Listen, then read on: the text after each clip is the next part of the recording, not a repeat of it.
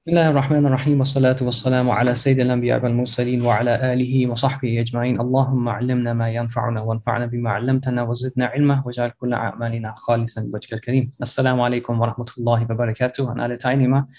Äh, verzeihen Sie die, äh, die Verspätung. Heute das erste Mal, dass wir hier über drei verschiedene Plattformen online gehen. Das hat sich ein bisschen in die Länge hinausgezogen, aber inshallah wird das Warten sich gelohnt haben. Heute haben wir zu Gast Hamoudi Haddad, Hamudi und ich sind lange befreundet, kennen uns schon sehr lange aus dem Studium in Osnabrück. Und Hamudi ist seit längerer Zeit jetzt ähm, Halal-Auditor und hat seinen Bachelor abgeschlossen in islamischen Theologie und studiert noch weiterhin privat weiter. Und er arbeitet, wie gesagt, schon seit längerem als Halal-Auditor. Was das genau ist, was er genau macht, woran seine Arbeit besteht und inwieweit das Thema ähm, Halal-Siegel in Deutschland ein Problem darstellt, welche Herausforderungen es gibt und so weiter. Darüber werden wir noch heute sprechen und es wird schon eine nütz nützliche Sitzung und wir werden noch viel von ihm profitieren. Dann fangen wir einfach an, Ishana, und am besten, wir fangen erstmal einfach an damit, dass du uns vielleicht erstmal erklärst, Hamudi, was genau ist ein Halal-Auditor, was macht ein Halal-Auditor genau? Also ein Auditor er kommt von, er kommt vom Wort äh, Auditing, also Audi. Äh, es hat was zu tun mit, mit Hören oder Zuhören. Das heißt, ein, ein, es ist ein jemand, der jemanden abhört oder auch verhört. Und somit ist, ist es jemand, der eine Sache prüft. Okay, ein Status oder einen Stand prüft. Und ein Auditor, es gibt davon viele Arten, also sei zum Beispiel Auditor für Bio, für Koscher, für Prozesse, für andere Technologien, aber auch für Halal gibt es auch einen Auditor. Das heißt, das ist jemand, der vor Ort hingeht oder auch online die Dinge, ähm, die Prozesse, die Produkte, die Rohstoffe etc. prüft. Und es bedarf auch ebenso auch eine Ausbildung. Also es geht nicht ohne Ausbildung. Und es gibt beim Halal-Auditor ähm, gibt es immer zwei Prüfer. Das ist immer, das ist auch eine, das ist ein, das ist eine gesetzliche Regelung bei vielen Stellen der, der, der, der, der Akkreditierung. Und zwar, es gibt immer einen Theologen oder einen Islamwissenschaftler und einen Ingenieur. Warum? Weil der Theologe an sich, der kann nicht alles prüfen. Der kann nicht Prozesse prüfen, der kann nicht äh, Sachen wie Betäubungen prüfen, weil der kennt sich damit gar nicht aus. Das sind ingenieurstechnologische Dinge. Und der Ingenieur kann das andere nicht tun. Deswegen, das ist eine, eine Arbeit, die aufgeteilt wird auf zwei Personen, also auf, äh, äh, auf zwei Prüfer und das ist sogar wenig. Also andere äh, Prüfungen wie, wie, was, wie Prozess, äh, Prozess äh, Auditing, da ist, das, das ist ein ganzes Team da. Also ein ganzes äh, Team ist da. Beim, beim, beim äh, Halal ist es eher, dass es einfach zwei Prüfer gibt, mindestens zwei Prüfer, und die halt äh, die den Betrieb auf Halal prüfen. Das heißt, es gibt äh, einmal das Management, einmal das Technologische. Das andere ist dann das rein Theologische. Genau, das ist das ja. Okay, und ähm, jetzt ganz allgemein in Deutschland. Wie kommt es, dass man in Deutschland überhaupt Halal-Leasing hat? Also ich denke, dass äh, viele gar nicht wissen, dass viele Firmen in Deutschland Halal schlachten, also mhm. große Firmen vor allem, und ich habe jetzt letztens ähm, halt auf Instagram geteilt, dass man auf der Webseite von Wiesenhof beispielsweise sieht, dass die sogar Halal-Produkte herstellen, beziehungsweise Halal-Schlachten. Und Wiesenhof gehört, soweit ich weiß, zu einem der größten Tierschlachter in Deutschland. Und dass es auch wahrscheinlich ähm, noch andere gibt, die auch in andere Länder exportieren. Also es, ist hier, es geht hier nicht um Werbung machen für irgendeine Firma oder dergleichen. Es geht nur darum zu zeigen, dass es große Firmen gibt, große deutsche Firmen, die tatsächlich Halal schlachten. Stellt man sich die Frage, okay, warum machen die das überhaupt? Erstmal, werben tun wir für keine Firma. Das, äh, äh, das tun wir nicht, wie du schon gerade gesagt hast. Ähm, man muss einfach gucken, okay, also der Mensch bedarf nach Fleisch. Okay, also viele Menschen essen Fleisch. Also, und Muslime essen halt Halal-Fleisch. Okay, die bedarfen nach einem Fleisch, das halal produziert wurde. Also, wenn wir jetzt schauen, es gibt hier in Deutschland gibt es viele Muslime, die halal essen wollen. So. Es gibt auch weltweit äh, Länder, die Halal äh, äh, essen wollen. Und das ist einfach eine wirtschaftliche Anregung und ein, ein Reiz für die deutschen Firmen, auch Halal zu schlachten. Es war einfach eine Entwicklung in den letzten Jahrzehnten gewesen, dass sie halt auch ihre, äh, ihre ganzen Produktionen auf Halal umgestellt haben oder auch teilweise umgestellt haben auf das, äh, auf das Halal. Dazu kommt dann noch, dass die muslimischen Länder, also die, die, die Menschen, äh, die, das Volk wächst ja weltweit. Und wie wir auch wissen, die Technologie ist eher in der Hand der Nicht-Muslime. Also die, die, die sind eher uns voraus. Das heißt, in der Autoindustrie, in, in vielen Sachen äh, äh, in der Industrie sind die halt uns, äh, äh uns viel weit voraus. Ist auch in der Wirtschaft der Lebensmittel so. Auch, auch, äh, auch vom Fleisch ist es so. Das heißt, auch in der Fleischwirtschaft oder Fleischwirtschaft sind die Nicht-Muslime uns, äh, uns viel weit voraus. Das heißt, wenn jetzt ein Länder wie Saudi-Arabien, wie äh, Afghanistan, Pakistan, äh, Irak, Iran etc., die kommen mit der Wirtschaft, äh, mit der Technologie gar nicht hinterher. Die können nicht so viel schlachten, Tiere halten und produzieren, wie es eher die westlichen Länder tun. Und Sie wissen, in der Wirtschaft geht es halt um, äh, ums Geld. Es geht halt ums, äh, ums, äh, ums Konkurrieren. Und wenn die halt die, die, die ganze Technologie haben und die Kunden dann gewinnen können für, äh, für sich, für den Export, okay, äh, weil heutzutage viele leben von Export. Ähm, und das hat dann dazu geführt, dass dann halt die nicht-muslimischen Firmen auch anfingen, einfach nur aus wirtschaftlichen äh, äh, äh, äh, Gründen halal zu schlachten. So, aber das bedarf ja äh, einem, einer Prüfung. Die brauchen ja auch ein Zertifikat. So, es fing ganz früh an, zum Beispiel durch kleine Moscheen, kleine Institutionen. Aber diese, Dinge äh, nützen beim Export gar nichts. Zum Beispiel Länder wie Malaysia, in, in, Indonesien, Singapur.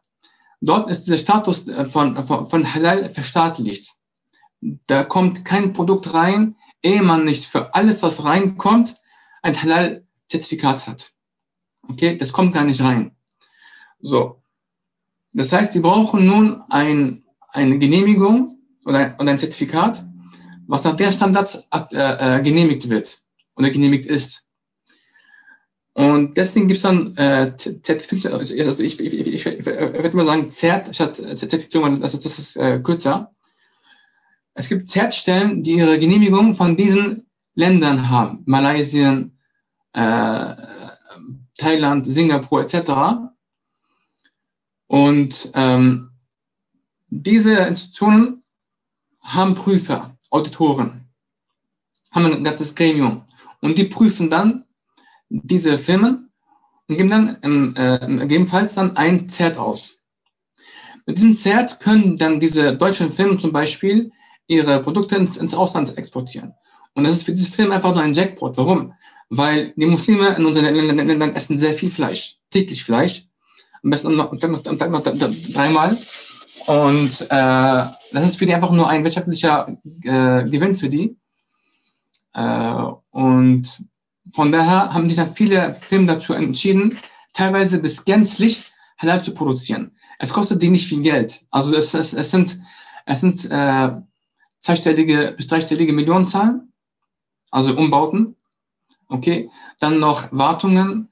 Es gibt Prüfer, interne Audits, es gibt Schlachter, muslimische Schlachter, Veterinäre etc. All das muss bezahlt werden. Auch das Z muss bezahlt werden.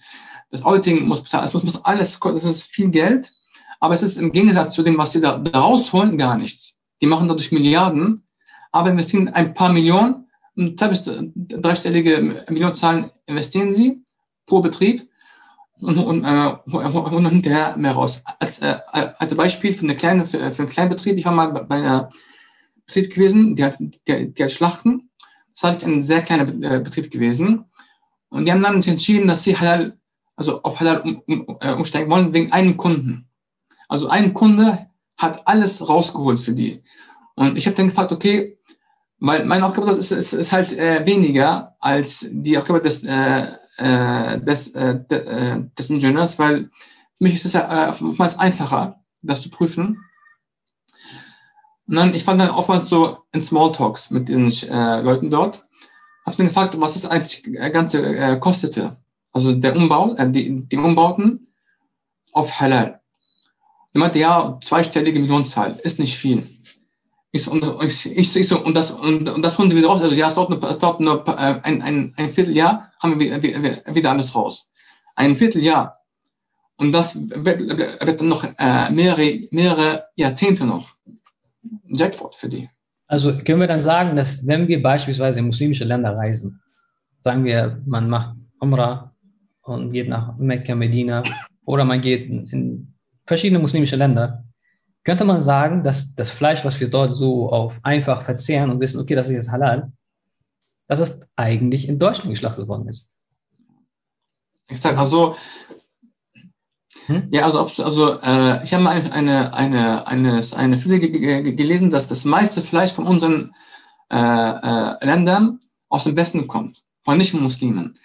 Das ist auch, ist auch vorstellbar, wir gehen jetzt auf die Umrah äh, zum Beispiel. Taxifahrer Pakistaner. Okay, äh, die Händler sind irgendwelche Afghanen zum Beispiel oder auch Pakistaner. Es sind oftmals immer ausländische Händler oder Arbeiter. Warum?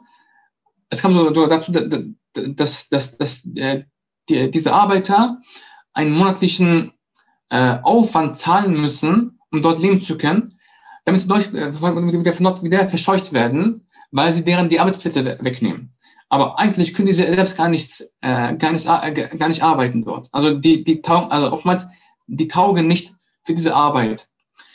Was dann mit einem, mit einem Betrieb, der täglich Hunderttausende Hühner schlachten soll oder Kühe schlachten soll, das bekommen die gar nicht hin. Also viele Länder bekommen das gar nicht hin. Ich war oft in Betrieben gewesen. Ich habe manchmal auch deren, äh, nach der, der, der, deren Kunden äh, nachgefragt. Die sind auf Länder wie Singapur, Saudi-Arabien, Katar, Iran, Türkei, äh, Malaysia, Indonesien, Singapur, Thailand, Russland, extrem viele äh, Länder, die einfach das selbst nicht so gut können wie, wie die Deutschen hier. Und wie ist das mit dem, also wenn du jetzt zum Beispiel, also einfach nur um kurz festzuhalten, mhm. in den muslimischen Ländern wird viel von dem Fleisch, was dort verzehrt und verkauft wird, in beispielsweise Deutschland geschlachtet. Unter anderem. Beispiel, ja. Zum Beispiel. Das ist der erste Punkt. Das heißt, wenn wir jetzt in ein muslimisches Land fliegen und dort in Ruhe einfach unser, unser Fleisch genießen und sagen, okay, Tamam, das ist hier halal und wir wissen es, dann müssen wir feststellen, dass, okay, dieses Fleisch wurde eigentlich tatsächlich in beispielsweise Deutschland geschlachtet. Okay, jetzt stellt sich die Frage, wenn es in Deutschland geschlachtet worden ist, von wem und wie wurde es geschlachtet?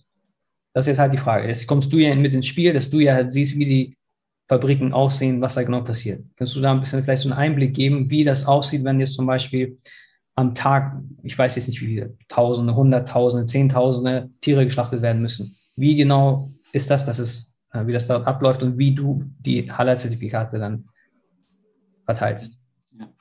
Also es sind mehrere Verfahren, aber es ist immer der, der, der gleiche Prozess. Also Verfahren, Verfahren ist mal ein Teil eines Prozesses. Okay? Es gibt, äh, es gibt einmal die, die, die Betäubung. Das ist Pflicht hier in Deutschland. Okay? Dazu kommt gleich. Danach kommt dann die Aussortierung, also die Prüfung nach der Betäubung. Danach gibt es dann die Schlachtung, die Ausblutung, Verarbeitung, nach der Versand. Das sind so immer ungefähr die, äh, die, die äh, ungefähr der, der Prozess. So. Die Tiere, die jetzt ankommen, sind halt klar noch halt noch lebendig. So. Und es gibt halt nach vielen Standards, also es ist immer so, dass jede hat immer andere Standards. Weil sie andere Gremien haben, nach, äh, nach, nach, denen sie halt auch, äh, auch, auch ihre Leistung machen müssen. So. Zum Beispiel, was wir halt machen, ist halt, dass wir sagen, okay, die Tiere, also es ist auch nach allen Pflicht, Tiere dürfen durch die Betäubung nicht, äh, äh, nicht sterben.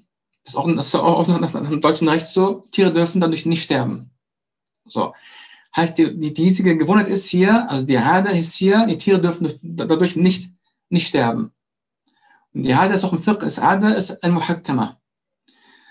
Das heißt, äh, auch im Fiqh, wir können davon... Erläutern ja, ganz kurz, was Herde Muhakkama heißt. Ja, also das heißt, dass, dass, dass, dass, das Gewohnheitsrecht in, einem, in einer Ortschaft äh, mal, also, verpflichtend sein kann. Genau, ist verpflichtend. So. Das heißt, dass Ausnahmen zum Beispiel, wenn es, genau, das heißt, das, äh, Punkt 1 war jetzt die Betäubung. Es gibt hier mehrere Arten. Es gibt Betäubung per, per Gas, per äh, Wasserbad, bei Großtieren äh, per Bolzenschuss. So. Das meiste ist immer per Gas.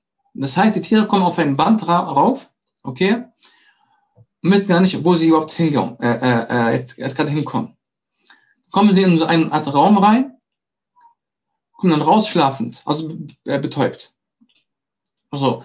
Das Ganze ist so aufgebaut, wenn es die, die, die, die, die Tiere jetzt reinkommen, okay, es ist rein optisch so aufgebaut, dass zwischen dem Reinkommen und, der, und dem Schlachtort, okay, eben diese eine Betäubungsmaschine ist, die deren Sicht zur Schlachtung bedeckt. Das heißt, die Tiere sehen nicht, was gleich passiert. Das ist auch islamethisch so vorgeschrieben. Danach kommen sie betäubt raus und kommen dann durch die Veterinäre. Veterinäre sind Prüfer, die prüfen, ob das Tier tot oder, tot oder, tot oder lebendig ist. Wenn das Tier ausgestorben ist, werden sie aussortiert. Das sehen die. Okay, das sehen die. Und, und das müssen die auch tun. Auch, auch, auch nach dem, dem, dem, dem, dem, dem, dem Recht ist das so, dass, sie es gucken müssen und auch ausziehen müssen. Punkt Nummer drei ist dann, die, ist dann die Schlachtung. Es gibt ein Messer, das halt rotiert, wo die Tiere dann halt äh, durchkommen. Weil davor wurden sie auch aufgehangen. Jetzt kommen sie hier durchs Messer durch. Am Messer selbst stehen muslimische, muslimische Schlachter. Oftmals Türken, oftmals äh, Albaner, äh, Afghanen auch manchmal auch, auch gesehen. Okay? Die auf dieses, diesen, diesen Schlachtprozess die Basmala sagen, ein paar Ayat lesen, die Fatiha lesen, äh, äh, äh, zum Beispiel. So. Und alles prüfen wir auch. Heißt, wir prüfen auch die, die, die, die Betäubungsparameter. Das ist die, die, ein Teil von, äh, von, von unserem Ingenieur. Der muss das prüfen. Wir prüfen dann die, die, die Türen, die da, da wieder, wieder rauskommen. Durch ein, ein Gate, äh, das auch den Herzpuls misst, zum Beispiel. Wir nehmen ein paar, paar, paar, paar, paar, zum Beispiel paar, paar Hühner raus und prüfen die zum Beispiel, ob die noch leben oder nicht. Punkt Nummer drei ist dann die Schlachtung. Dann nehmen wir manchmal die Schlachter raus in den Nebenraum und befragen die nach dem Glauben, nach der Shahada, fünf Säulen, wie das Gebet abläuft, äh, äh, äh, wie zum Beispiel auch so, äh, Fun, Fun, wie viele, wie viel ist die Raka-Anzahl vom Fajr-Gebet, vom Sunnah-Gebet? Fragen, dann müssen wir fragen, ob die lügt oder halt nicht lügt. Ähm, genau. Und es kam immer vor, dass, dass die immer alles wussten. Das, das sind Muslime, das sind Türken, das sind Leute, die halt ihre Frontkinder halt durch, durch den Job halt, halt äh, äh, ernähren müssen. Das sind einfach Schlachter, die einen Job jetzt dort, dort halt äh, äh, gefunden haben. So. Danach kommt die Ausblutung. Okay? Tiere haben eine lange Zeit, um auszubluten. Auch das prüfen wir. Und danach werden die dann ähm, zerlegt. Okay? Entruft etc. Äh, zum Beispiel werden die auch dann auch hinterher dann äh, geschnitten, hinterher dann auch, auch, dann auch mariniert. Okay? Und manche machen nur Schlachten. Manche machen Schlachtung und Verarbeitung. Marinade, Spieße, Brustfilets etc. So. Falls das der Fall ist, prüfen wir auch hier die ganzen Stoffe, Marinaden, Gewürze, wo kommt alles her? Wir müssen alles prüfen, per, per, per Dokumente. Zum Beispiel jetzt eine Marinade für Curry zum Beispiel hat zehn Stoffe. Wir müssen alles prüfen. Wir prüfen den Stoff. Ein jeder Stoff diese, diese Marinade braucht ein Halal-Zertifikat, das von uns anerkannt ist. So, ein Stoff kommt von Polen, ein Stoff kommt von Holland, eins von Italien, alles für die Marinade. Wir müssen alles prüfen. Manchmal kommt es sogar vor, sogar oft kommt es vor, dass ein Stoff fehlt. Ein Stoff ist kritisch und, und das Zert fehlt dafür. Was machen wir? Wir kontaktieren diese eine Firma und lassen uns kontaktieren und dann fahren wir hin. Sei es Italien, Holland, Polen, Dänemark etc. weltweit. Und müssen diesen Stoff äh, äh, nachprüfen. Erst dann bekommt dann diese Schlachtzimmer das Zert ausgestellt. Und so ungefähr läuft es ab. Das heißt also, wenn man sagt, man vergibt ein, ein Zertifikat zum Schlachten, also beziehungsweise ein Halal-Siegel. Da gibt man jetzt einer, einem Schlachthof. Also das Zertifikat gilt ja für einen bestimmten, bestimmte Schlacht. Wie nennt man das eigentlich? Das, äh, Schlachtbetrieb. Schlachtbetrieb, okay. Mhm. Das heißt, das Halal-Siegel ist für einen Schlachtbetrieb. Und jeder Punkt, jede Station muss halal sein. Das heißt, wie du angefangen hast, gesagt hast, dass die, der Eingang zu dem Ort, wo die dann betäubt werden, richtig? Dann weiter zu, vor allem auch das Mittel, womit sie betäubt werden, wahrscheinlich, oder? Oder nicht? Ja, klar. Genau, Ja, das heißt, das ist- richtig. Ja. Genau, all das muss halal. Also der erste Schritt, das muss halal Genau. sein. Dann der nächste Schritt ist, dass sie dann rauskommen und dann hast du gesagt, werden sie geschlachtet, also von dem Messer, wo das da ist. Und dort stehen Nee, dann, nee, nee, äh, nee, äh, erstmal, wenn sie äh, äh, Geprüft, Leben geprüft, genau, genau, dann aufgehangen und dann halt dann äh, geschlachtet, genau. genau. Und das heißt, bei einem Punkt vom Schlachten stehen dann Muslime, die dann die Basmala aus, äh, sagen oder die Dhikr machen, damit das eben halal, also äh, islamrechtlich, fiqh-rechtlich dann korrekt ist. Genau, richtig. Genau. Und noch, noch ein Punkt, Punkt hierzu. Er ist auch so gebaut, dass die Tiere, wenn, wenn, sie dann durch, äh, durch, äh, durch Messer kommen, ihr Bos nach Qibla ausgestellt ist. Deutsche Filme machen das, ja. Okay, und tamam. Das heißt, okay, das heißt, ab dem Punkt, äh, okay, wir sind jetzt, sagen wir mal, okay, wir stellen uns jetzt mal vor, wir sind bei einem, diesem Betrieb und dann stehen wir dort an der Stelle, wo dann das Messer ist und dann, wo das Tier ist und dann die Basmala äh, ausgerufen, also äh, gesagt wird. Fiqh-technisch gesehen, alle Punkte wären jetzt korrekt. Yani auch, dass, dass das Tier betäubt ist. Auf die Art und Weise, wie es betäubt worden ist. Mhm, Genau, ja. Das ist auch fiqh-rechtlich korrekt. Genau, wenn es halt auch, auch, äh, äh, auch so ist, weil es, es gibt zum Beispiel irgendwo Länder, wo es keine Standards gibt. Hauptsache, Hauptsache be- be- betäuben. Dort das, das, das ist denen egal, wie es die rauskommt. Das, ist zum Beispiel eher ein, das, das, das, das ist eher ein Problem. Warum ist das Problem? Weil äh, es gibt keine Garantie, dass das Tier noch lebt. Ja. Das ist dann ein Pro- Pro- Problem zum Beispiel, ja. Aber Okay, das heißt- hier ist es nicht so, hier ist nicht so. Okay. Ein Punkt, den ich vielleicht noch, äh, wo ich gerne wollen, dass du darüber sprichst, und zwar ist, dass wenn man beispielsweise jetzt in ein Land aus, äh, also exportieren möchte, als deutsche Firma möchte ich jetzt zum Beispiel in ein Land wie Indonesien exportieren oder Malaysia, Mhm. wo, viel, wo viele Muslime sind und wo auch viel Fleisch verzehrt wird. Mhm. Da gibt es Unterschiede, dass zum Beispiel die einen sagen, okay, wir achten auf mehr Details hinsichtlich der Schlachtung und bei den anderen weniger, wie du es erwähnt hast, weil das geht ja Genau. wiederum zurück auf die Fiqh-Schulen. Also es gibt Fiqh-Schulen, die Arten, Arten, achten auf bestimmt, keine Ahnung, so, so viele Bedingungen und andere sagen, nein, noch mehr und noch mehr Details. Kannst du vielleicht darauf kurz nochmal drauf eingehen? Äh, als Beispiel die Basmala. Basmala ist nach, nach den Hanafiten, den Ma- Malikiten und den Hanabila ist vorausgesetzt. Mhm. Also Pflicht oder halt Schart, also vorausgesetzt. Chefin sagen, es ist eine Sunna. Es ist keine Pflicht. Du kannst einfach unterlassen, es ist kein, es ist überhaupt kein Ding. So.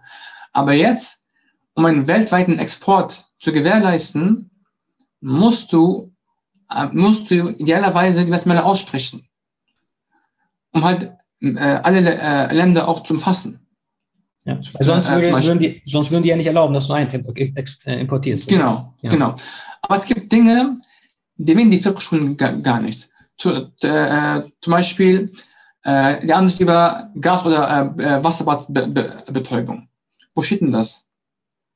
Das, das ist ein- eine neue, eine neue te- technologische Sache, wo jeder was anderes sagt. Es gibt zum Beispiel ähm, äh, Stellen der Akkreditierung, die sagen, Gasbetäubung ist nicht erlaubt. Aber, aber, aber Wasserbad schon. So, es ist eine Sache des Ijtihad.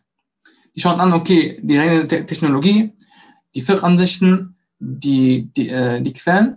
Und wir sind gezwungen, also nicht wir, also äh, die, die, die, die Gelehrten aus den Gremien, dass sie halt ihren, ihren eigenen ma- machen. Genau, das heißt, die Gelehrten beispielsweise, nehmen wir mal an, wir sind jetzt, kannst du ein Land nennen, einfach was viel importiert an Fleisch, was halal geschlachtet ist und deren Bedingungen sehr hoch sind. Kannst du ein Beispiel einfach nennen, ein Land? Zum Beispiel Malaysia äh, und auch Indonesien. Okay. Zum Beispiel. Beispiel, ich war jetzt zum Beispiel in Malaysia und ich sehe, also ich war, ich habe gesehen, wie das dort ist. Also da, da ist es so, dass die Restaurants, die nicht halal haben, sind ausgeschildert. Das heißt, Mhm. die Ada, also die Gewohnheit ist, dass das Fleisch halal ist und wenn es nicht halal ist, das ist dann beschriftet. Genau, genau richtig. Ja. Genau, und das sieht man auch in Malaysia so. Okay, jetzt nehmen wir mal an, man möchte als deutsche Firma Fleisch exportieren in ein Land wie Malaysia, was sehr viel Fleisch ähm, verzehrt. Und die Bedingungen, die dort sind, hast du gesagt, die sind jetzt sehr hoch oder wie sind die dort bei den Malayern? Hoch. hoch sehr hoch, okay. Kannst du ein paar Punkte nennen? So, worauf achten die? Worauf legen die Wert? Worauf, was muss man? Äh, die achten auf, ähm, erstmal auf das Tierschutzgesetz von dem hiesigen Land. Mhm. Die achten auf das, auf das Managementkonzept, auf Deklarierung, auf Trennung zwischen Halal und, und, und nicht Halal Produkten. Die achten auf, äh, jetzt, jetzt, bei, jetzt bei, bei, äh, bei Schlachtung zum Beispiel, achten die auch auf äh, muslimische äh, Schlachter und kein, und, und kein Kitabi zum Beispiel. Die achten auf Qibla. Die achten auf Basmala. Die achten auf richtige Betäubung. Die achten auf Hygienevorschriften, auf äh, Rückverfolgungsprozesse. Okay, falls mal was, was, was schief läuft, dass du weißt, okay, wo war der Fehler und was muss jetzt wieder zurückgerufen werden. Mhm. Dann äh, äh, Hygienevorschriften. Äh, äh, auch zum Beispiel das Tierfutter. Das Tierfutter auch zum Beispiel. Also wir, also ich habe selbst schon oft Tierfutter auf Halal geprüft. Die Tiere müssen Halalfutter be be äh, äh, bekommen. Also die achten wirklich auf sehr, sehr viel. Also, also das sind Dinge, wo man schon, das, das ist schon krank. Anderes Beispiel zum Beispiel ist, wenn jetzt äh, das Fleisch äh, in Plastik verpacken. Okay? Plastik und andere Kunststoffe werden oft, wenn, wenn teilweise bis, bis, bis größtenteils aus Nettes hergestellt, also aus, aus, aus, aus unreinen Substanzen hergestellt. Also, also religiös gesehen unrein, Nettes. Genau, richtig, mhm. ja. So, und wir kennen es vom, vom, vom Fiqh her so, wenn der, äh, der Stoff selbst oder der, der, äh, der Inhalt, der den Stoff halt berührt, wenn, wenn einer von beiden nass oder feucht ist, gibt es eine Übertragung der, der, der Najasa. Das heißt, wir müssen sogar prüfen, dass, der, dass die Packung halal ist. Anderes Beispiel, ich, ich meine, ich, ich, ich, äh, wir, wir prüfen ja alles. Medikamente, Säfte, Milch, Marzipan, alles mögliche prüfen wir. Und wir mussten auch manchmal sogar von einem Medikament, das ja in einem Plastikhülle ist, davon den Karton prüfen, dass der halal ist. Das ist schon, das ist schon krank, aber darauf, das, das wollen die haben. Es darf okay. nichts reinkommen. Das ist einfach, ja, ist einfach okay, so. lass uns das nicht krank nennen. Ja, also das ist schon, das ist schon krass, das ist schon krass. Ja, krass okay? ja. Also krass, ja. hohe, hohe Voraussetzung. Okay, das heißt, wenn wir dann also zwei Dinge, die vielleicht auch wichtig sind, dass man festhält, das heißt, Halal bezieht sich nicht nur auf Fleisch. Halal bezieht sich auch auf Produkte. Das heißt, ja. Verpackung, Medikamente, ähm, Säfte, wie auch immer. Das kennen wir auch eigentlich teilweise, aber ich denke, wenn wir oft das, den Begriff Halal verwenden, ist das Erste, was uns in den Sinn kommt, ist das Halal-Fleisch. Das heißt, ja. wenn ihr, wenn man es halt nicht ihr, sondern allgemein, wenn Zertifikate verteilt werden, dann sogar bezogen auf diese Bereiche. Ja. Okay, und jetzt ähm, die Frage, die ich jetzt in Bezug auf Malaysia stellen wollte, ist, dass wenn Gremien dort beispielsweise bestimmte Bedingungen festlegen, sagen wir, okay, sie haben jetzt festgelegt, das sind die Dinge, die du erwähnt hast, zum Beispiel Malaysia. Man hat so eine Liste von Dingen, die berücksichtigt werden sollen, damit etwas als Halal gilt. Okay. Wie ist jetzt der Schritt zwischen einer Firma in Deutschland, sie möchte Halal produzieren, und dem Land Malaysia, das Halal-Fleisch importieren möchte? Wie entsteht jetzt die Verbindung zwischen dem, dass die deutsche Firma sagt, okay, wir wollen dorthin exportieren und malaysische Regierung sagt, okay, wir akzeptieren dieses Fleisch. Wie funktioniert diese Verbindung zwischen diesen zwei Punkten? Ich, ich habe das äh, manchmal auch nachgefragt bei den ganzen deutschen Firmen. Es ist auch mal so, dass das halt, das ist einfach nur wirtschaftlich. Also das ist also, das die, die, die, der Betrieb jetzt äh, rein wirtschaftlich jetzt einen Kunden gewinnt. Okay. Malaysia, Indonesien, Singapur etc. Und die sagen, okay, wir, wir, wir brauchen ein Zert von zum Beispiel von HQC oder von HC oder, oder äh, von, von HC oder, oder von äh, äh X, X, äh, XY. Und die nehmen dann Kontakt mit, mit uns auf. Dann halt, halt äh, gehen wir hin und prüf, prüfen die. Also ich prüfe zum Beispiel, aber ich stelle halt, ich, ich, ich persönlich halt, ich stelle gar nichts aus, sondern ich prüfe nur und, und gebe dann die ganzen Ergebnisse an die Z-Stelle von uns, also von, von, von, von, äh, von dem deutschen Betrieb hier, von unserer Z-Stelle. Und die machen dann das Z, äh, die, die Z-Ausstellung und geben es dann, dann äh, dem deutschen Betrieb, die es dann dorthin äh, schicken. Okay, das heißt, die Schnittstelle zwischen diesen beiden Punkten seid im Grunde ihr, die, die zertifiziert. Genau, genau. Okay. Also ohne uns läuft nichts. Genau, das heißt, die malaysische Regierung sagt dann zum Beispiel, sagen wir mal so, eine Firma in Deutschland möchte Fleisch exportieren nach Malaysia, weil es einen guten Umsatz hat. Die malaysische Regierung sagt zu dieser Firma, okay, tamam, könnt ihr gerne machen, aber ihr sollt so produzieren, ihr müsst ein Zertifikat bekommen von welche Firma auch immer. Halal Genau. Firma X. So. Und wie kommt jetzt diese Firma an dieses Halal-Zertifikat? Also wie entsteht die Verbindung zwischen der Halal-zertifizierenden ähm, Firma in Deutschland und der ähm, Malaysia, die Regierung, dass die halt dann quasi sagen, okay, wir ver- vertrauen dieser Firma. Ah, okay, das weiß ich nicht, weil das macht immer mein Chef. Mhm. Also, also ich, also ich, ich be- be- be- be- bekomme nur, nur, nur, nur äh, den, den, den Auftrag, gehen dann da- dahin. Aber wie jetzt die beiden es reden, weiß ich nicht. Ich glaube durch Mailverkehr, durch Okay. äh, Telefonate etc. Also eher, Okay, also die sind, sind in Kontakt. Genau. Und diese, jetzt einfach nur von einem Gelehrten jetzt gesehen, dieses gelehrten Gremium beispielsweise in Malaysia, die jetzt diese Bedingungen aufstellen. Sie kennen, also sie sind sich darüber bewusst, welche Prozesse es gibt. Ja. Und sie geben dann die Fatwa und sagen, okay, dieses ist erlaubt dieses ist nicht erlaubt. Genau, richtig, ja. Okay. Also die Und wissen schon Bescheid, was da genau an Massen, was es gibt, was es heißt, was ist ein Fleischer, was hast du gesagt, Schlachterbetrieb ist das, ne? Hast du gesagt? Schlapp, ja, Schlapptipp, ja. Schlachter. Die kennen diese einzelnen Punkte und die wissen den Fiqh dazu. Genau, die kennen das und die haben auch, die haben auch sogar Delegationen, also die, manchmal schicken die jährlich Dele Delegationen von dort hierher. Das, das, das, das ist ein Team. Und das auch sogar ohne, Ankü äh, so- so- sogar, sogar, oh- äh, ohne äh, Ankündigung. Also bleibt so ein Team vor, vor der Tür, die sagen, okay, wir kommen jetzt mit. So. Und dann kommen die mit. Und dann gucken sich alles an. Und ein Fall zum Beispiel war, eine, eine, eine Delegation aus, äh, aus dem arabischen Land meinte so, ja, äh, in deutschen Filmen hier, keine Ahnung, ist doch eh alles haram bei euch und da, ne? und dann kamen die mal hierher. Hat dann mein Chef die mit nach Wiesenhof mitgebracht. Okay, keine Werbung für Wiesenhof, okay. Hat die hingebracht. Die gucken, gucken, gucken. Und die gehen raus und dann zu meinem Chef, der, der, der Leiter von dem Team, also von der Delegation, hat gesagt, ich war kurz davor, dem Chef die Hände zu, die Hände zu kü- kü- kü- küssen. Also, also, also, die- also, also, also, die- also die- äh, dem Chef, äh, ähm, dem Chef von Wiesenhof. Die meinten, die haben so eine gute Art, Tiere zu behandeln, Tiere zu schlachten, zu, zu, äh, zu betäuben, zu verarbeiten. Das haben wir noch nie gesehen in, in unseren Ländern.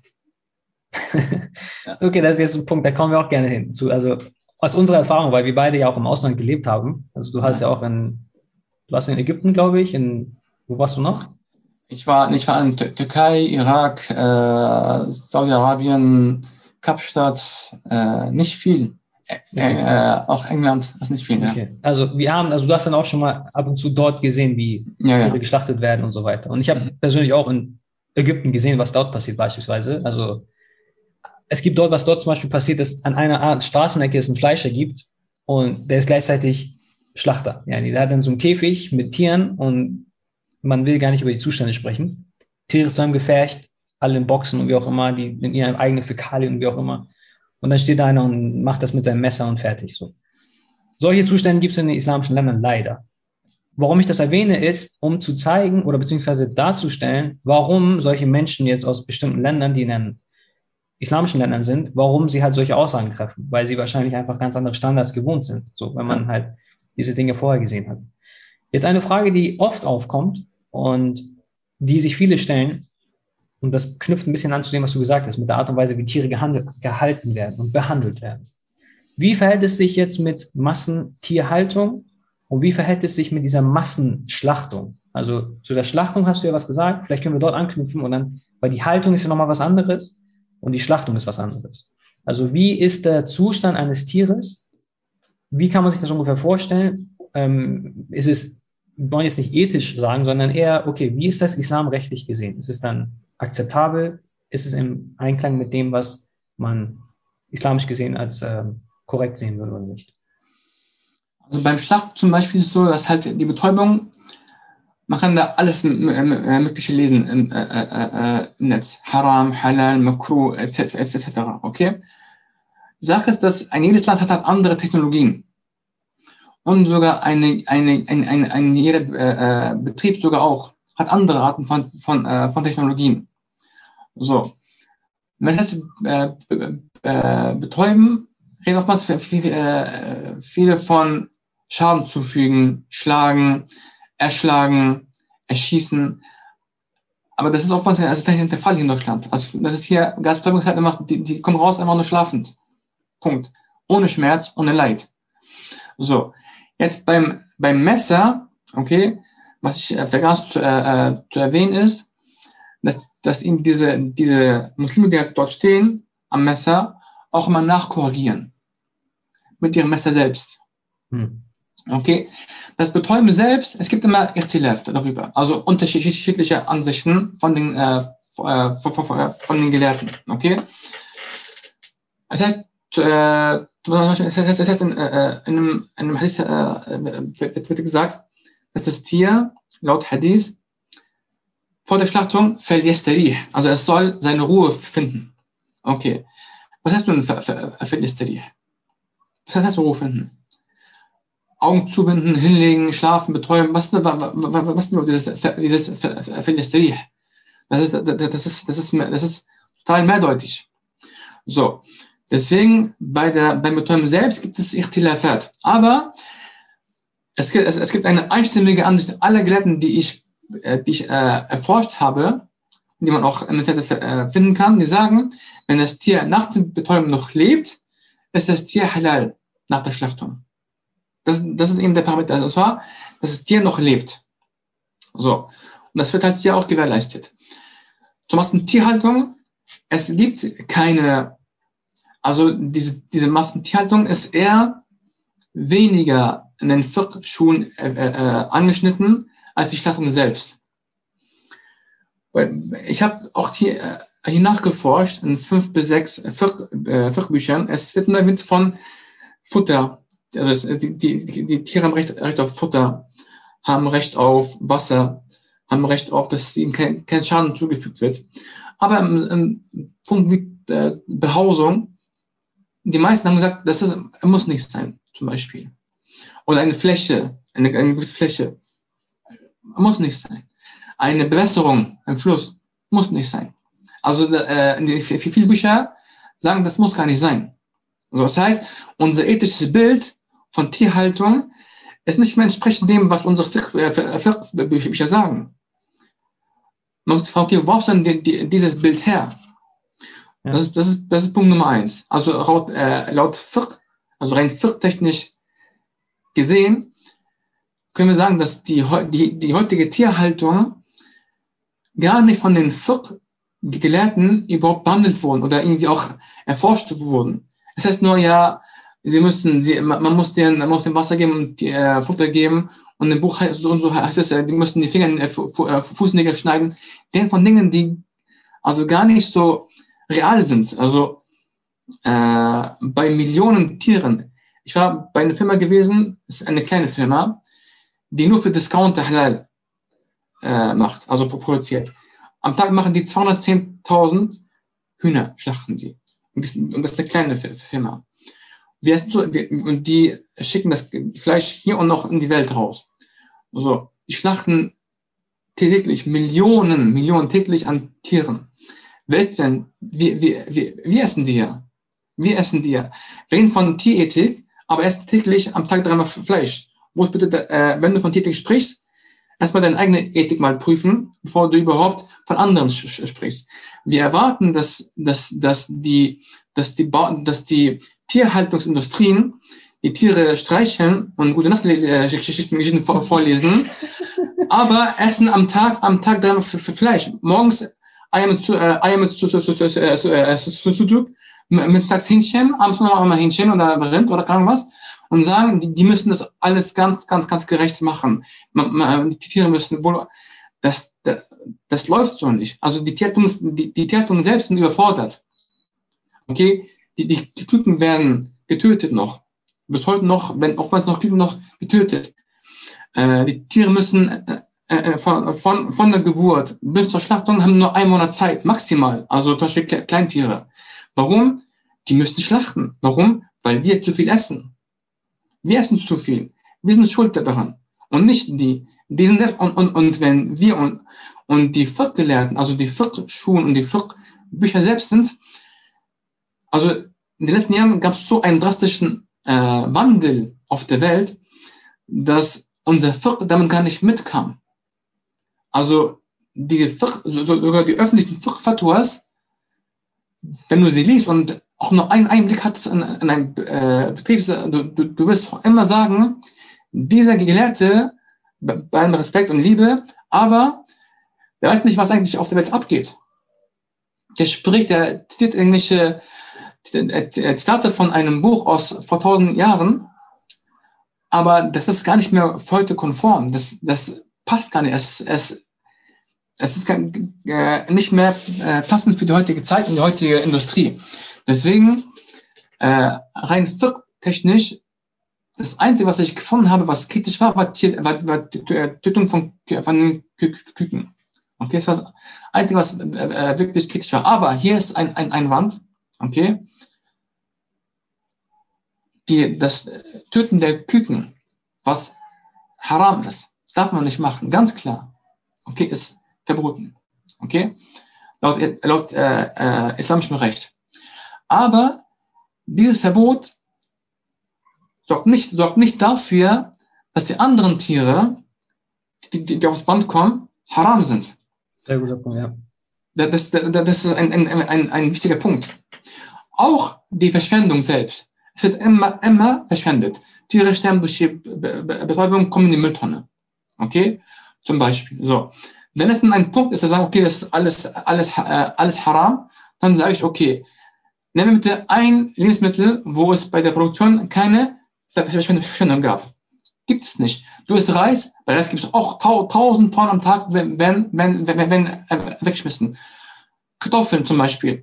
Eine Kartoffel ist ein, ein kleiner grüner Punkt, wird, wird, wird, wird weggeschmissen. Tausend Tonnen am Tag kommen Müll. Wegen kleinen Punkten, okay, kleine grüne, schwarze Punkte, die eigentlich, eigentlich voll egal sind, eigentlich, also wir, so zu Hause essen wir das auch. Okay, was sind, es sind, es sind auf, äh, auf der Welt tausende Millionen Tonnen an Reis, Kartoffeln, äh, Kaffeebohnen, äh, Spaghetti, alles Mögliche wird, wird weggeschmissen, okay, weil es die Wirtschaft nicht erlaubt, dass man das, das halt weiterverkauft. Und, das, und das essen wir und nehmen wir zu uns. Aber da sagt, da, sagt, da sagt keiner was. Keiner sagt irgendein Geräusch. Niemand sagt da was. Bei Fleisch sagen wir, also hier, hier gibt es hier, hier gibt's dann hier wieder Verschwendung. Ja, das gibt es überall. Ja. Also wenn du Kritik äh, machst, dann auch, äh, auch fair. Ja. Genau, also da, das ist halt ein wichtiger Punkt, dass man ähm, kohärent ist in der Kritik. Dass man sagt, okay, man möchte Kritik ja. an Massentierhaltung oder Verschwendung oder zu viel Essen und zu viel Verbrauch und so weiter machen, dass man das nicht beschränken soll auf einen bestimmten Bereich, weil im Grunde ist es ja überall so. Also wir kennen das auch wahrscheinlich auch von Obstherstellung oder beziehungsweise beim, beim Obst, bei Gemüse und so weiter das, was in dem Laden steht, ist ja eigentlich das, was am besten aussieht, weil da achtet man ja auch sehr stark darauf, wie die, mhm. Äh, wie die Form einer, einer Fla also einer, vom Gemüse ist und so weiter. Da achtet man ja sehr stark drauf. Und das heißt, das, was verformt ist, wird dann weggeschmissen. So. Ja. Diese Dinge gibt's ja dann auch. Und was ich, wo es mir vielleicht noch wichtig wäre, dass wir diesen Punkt einfach nochmal erwähnen, ist, dass wir diese klare Differenzierung haben zwischen dem, was wir an Fiqh-Urteilen haben weil Fiqh beurteilt, das ist halal, das ist haram. Das ist erlaubt, das ist nicht erlaubt. Dass wir diese Ebene haben. Dann haben wir eine weitere Ebene, die bezieht sich dann eben auf das eigene Konsum, das eigene Konsumverhalten. Sodass wir dann diese eine andere Ebene haben. Das heißt, wenn wir ja. sagen, okay, wir haben jetzt das Fleisch, was jetzt beispielsweise von eurer Firma und anderen zertifiziert wird, wo es dann heißt, okay, das ist halal oder das ist haram, das ist eine Ebene. Wie ich jetzt konsumiere, das ist eine andere, ganz andere Frage. Das heißt, das ist hier nochmal eine andere Fragestellung. Ja. Jetzt haben wir noch eine andere Fragestellung, und zwar, wie werden Tiere gehalten? Das ist ja auch wieder nochmal eine andere Baustelle. Das heißt, ja. Man soll diese Ebenen ja nicht miteinander verwischen. Also es soll ja nicht so sein, dass man jetzt irgendwie alles in einen Topf wirft und dann, wie du schon sagst, dass man sagt, okay, diese Firma ist verschwenderisch bei der Herstellung, Also ist alles, was sie herstellen, nicht erlaubt oder be bedenkenswürdig oder wie auch immer. Also dass man halt dort immer ganz klar die Ebenen unterscheidet, dass man da eine klare ja, Vorstellung da hat. Genau. Ähm, wir haben noch ein paar Minuten. Ich würde dann vielleicht noch ein paar Punkte vielleicht fragen, die dann die, die Teilnehmer vorher gestellt hatten und mir auch per, äh, in unserem Discord-Channel äh, zugeschickt haben. Und zwar, hier kam zum Beispiel die Frage, ähm, wann leidet, das sind Dinge, die du vielleicht schon angesprochen hast, aber einfach nur, damit man direkt auf die Frage hingehend vielleicht eine Antwort gibt, damit das ein bisschen ähm, eindeutig wird, weil du ja viel erzählt hast und man vielleicht das nicht verfolgen konnte. Hier ist zum Beispiel eine Frage, wann leidet ein Tier nicht, beziehungsweise unter welchen Bedingungen muss das Tier leben, damit wir davon ausgehen können, dass er nicht oder das Tier nicht ansatzweise Leid erfährt, psychisch oder körperlich. Jetzt rein ethisch oder fürchterlich? Wie, wie, wie jetzt? Äh, auf welcher Sicht steht jetzt? Also ich, ich würde vielleicht das so formulieren, also das ist halt eine grundsätzliche, das ist halt interessant, weil so diese Frage, die Art und Weise, diese Frage zu stellen, weil hier ist die Frage nach Leid. So. Was ist Leid? Da, genau. Sehr, sehr ja. schön. Das ist ja der Punkt. Kannst du vielleicht dafür rausgeben, ausführen, weil du hast ja vorhin schon erwähnt, als die Frage aufkam mit, in der Hadith heißt es Falyastarih, also das Tier soll ruhen. Mhm. Wie kannst du vielleicht einfach erklären, wie Fiqh funktioniert, dass man fragt, okay, was heißt, das Tier soll ruhen? Was heißt Leid? Das, diese Fragen werden ja in Fiqh gestellt. Richtig? Kannst du vielleicht ein bisschen mhm. kurz nochmal dazu was sagen? Also es gibt da nicht sehr viel äh, nachzulesen oder nachzuforschen, weil erstmal jeder was anderes sagt. Das ist schon mal ein Problem. Okay, das zweite ist, es gibt immer so, Fiqh ist immer so ein Grundkurs, das ist wie, wie, wie, wie, eine, wie ein Skelett. Okay, das Tier hat Recht auf das, auf Essen, auf Futter, auf, auf, auf. Okay. Aber du kannst ja nicht immer einen Schaden vermeiden. Das kannst du ja nicht. Es ist auch, auch Mufti Mustafa schreibt in seinem Buch, äh, Rights and Duties of Kept Animals, sagt er. Kannst du kurz den hat, Titel erklären ja, und wer Sheikh also, Mustafa ist? Mustafa ist ein, ein Mufti, ein Rechtsgelehrter, äh, der aktiv ist, ähm, in, vor allem auch im Bereich modernes Fiqh.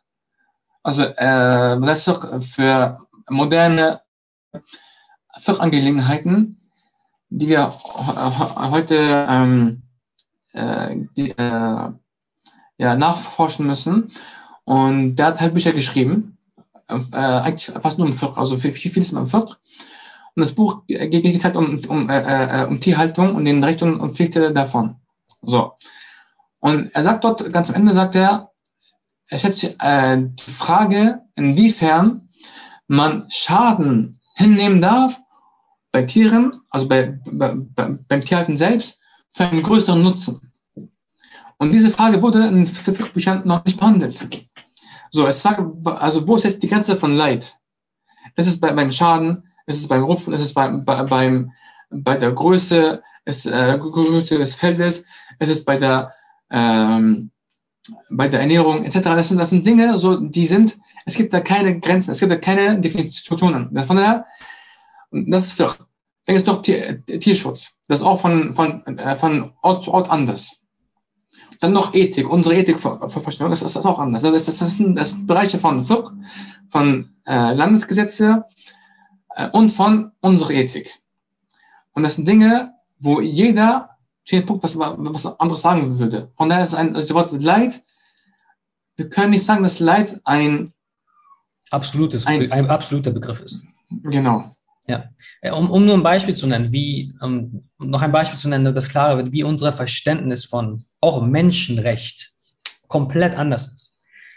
Es gibt zum Beispiel in hanafitischen Werken ein Kapitel, das ist halt sehr spezifisch auf den Hanafiten, in dem es einfach um das allgemeine Leben und verschiedene Ahkam geht. Mhm. Und es geht halt um Halal-Haram-Aspekte. Und da ist es ein bisschen Tasawwuf, Sufismus, spirituelle Herzensreinigung mit reingeflossen.